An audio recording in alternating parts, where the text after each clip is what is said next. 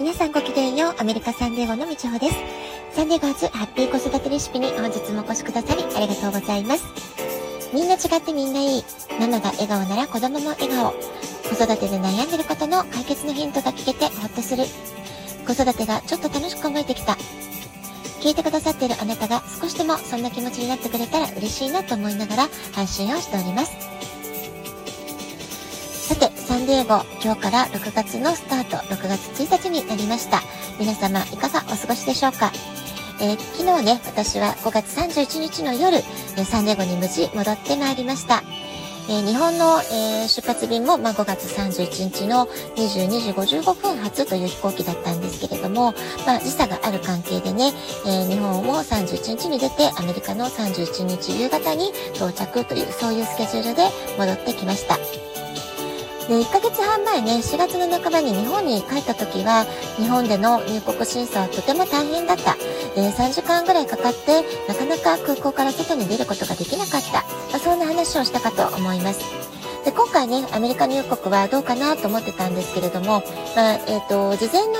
えー、書類手続きというのはちょっと面倒は面倒でした。ですけれども、えー、前の日に、え搭乗日の前日夜に、えー、全て必要な書類を、え私自分でね、手配をして、えアナの方にアップロードするっていう連絡をしておきましたので、え申請書類、事前書類全て完了ですというメールをもらっていた上で、搭乗手続きをしましたので、まあ、そういった意味ではね、すごくスムーズだったかなと思います。それからアメリカへの入国もとってもとってもスムーズに、えー、過ごすことができました。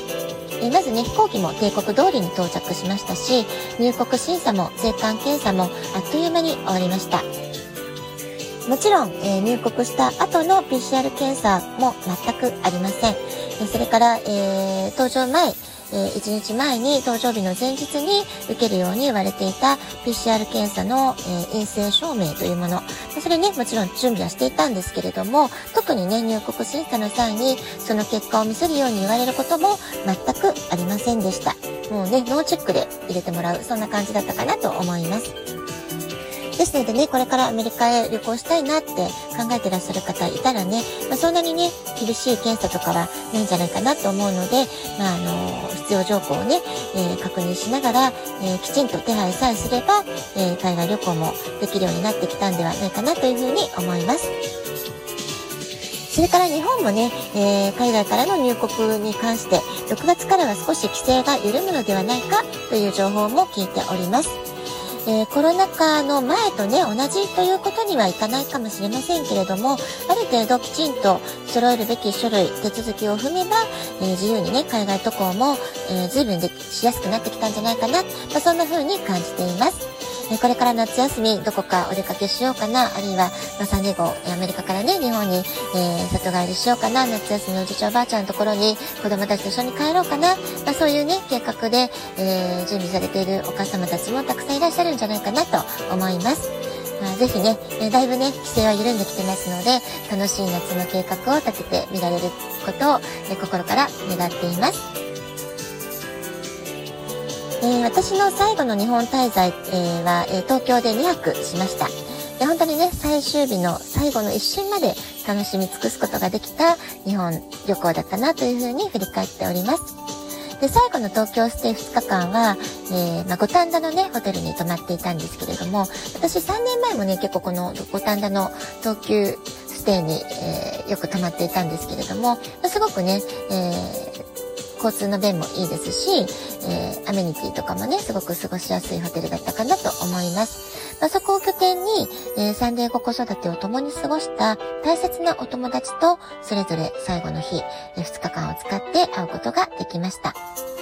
で、一人はね、私のベリーダンスの最初の師匠でもあり、そしてお互い一人息子を持つママ同士ということで、まあ、昔からね、すごく仲良しのお友達なんですけれども、彼女とは子育てに対する考え方とか、女性としての生き方、えー、いろんな面でね、共感するポイントが多い大好きなお友達なんですよね。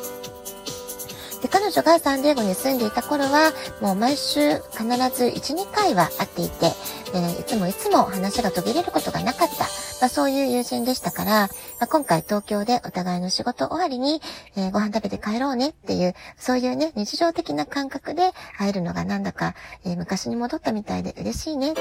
まあ、そういうね、えー、すごく楽しい楽しい時間を過ごすことができました。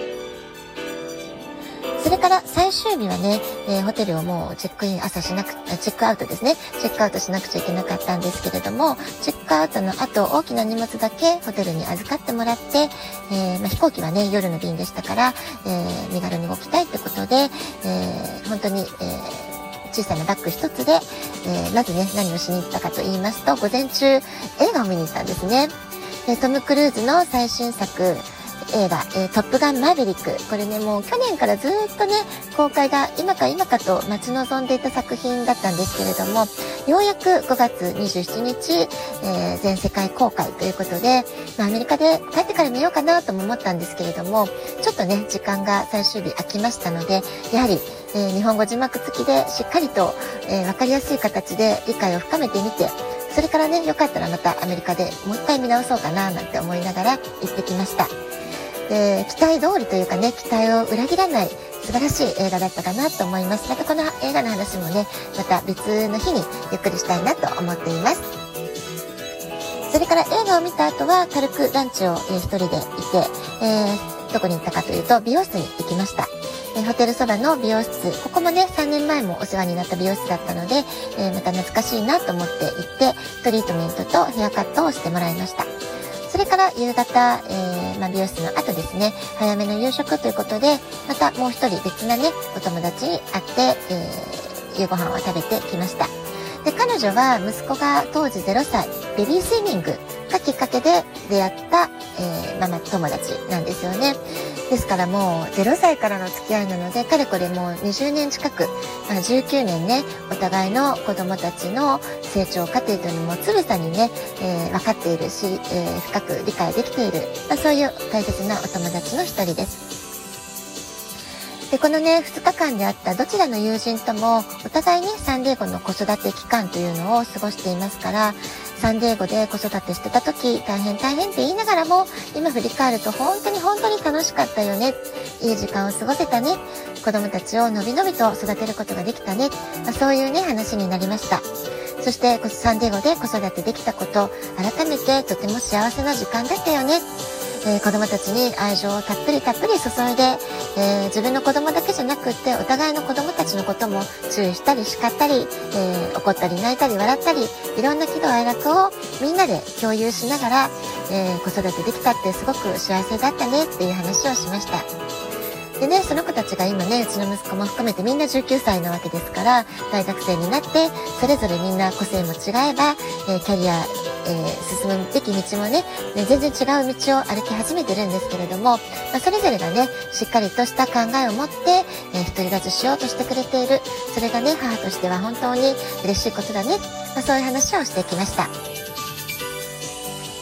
えー、今回の日本滞在は基本的に私が大好きな人としか会っていませんから当然楽しい時間しかないって感じでいろいろな面でエネルギー充電をさせてもらったりすごくね心の底から癒されたなと思う旅でした。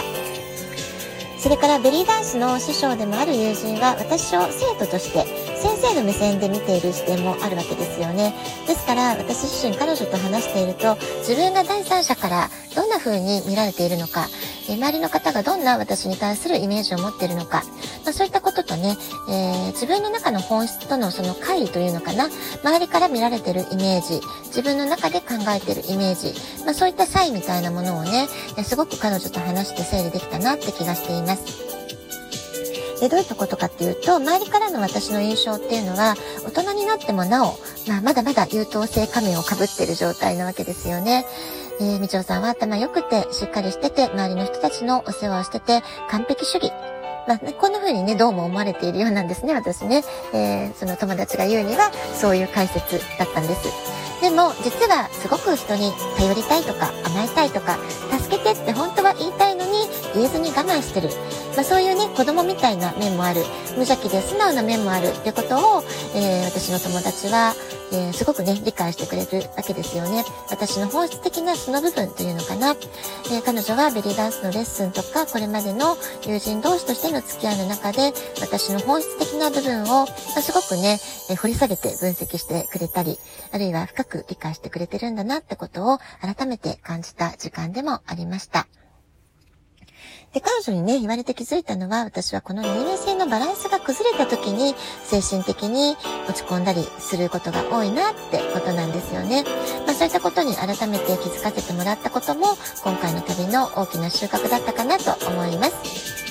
まずは自分を満たすということがどれだけ大切なことなのか、ま、そこをね、え、皆さんもぜひ考えてみてほしいなと思います。明日はあなたの残りの人生の最初の日になるから自分の好きなように生きよう。そして忘れてならないのは幸せというのはあなたの選択肢でできているということだ。これはイーロン・マスクの言葉になります。えー、すごく素敵な言葉だなと思いましたので紹介させてもらいました。今日も素敵なお時間をお過ごしください。ごきげんよう、みちほでした。さようなら。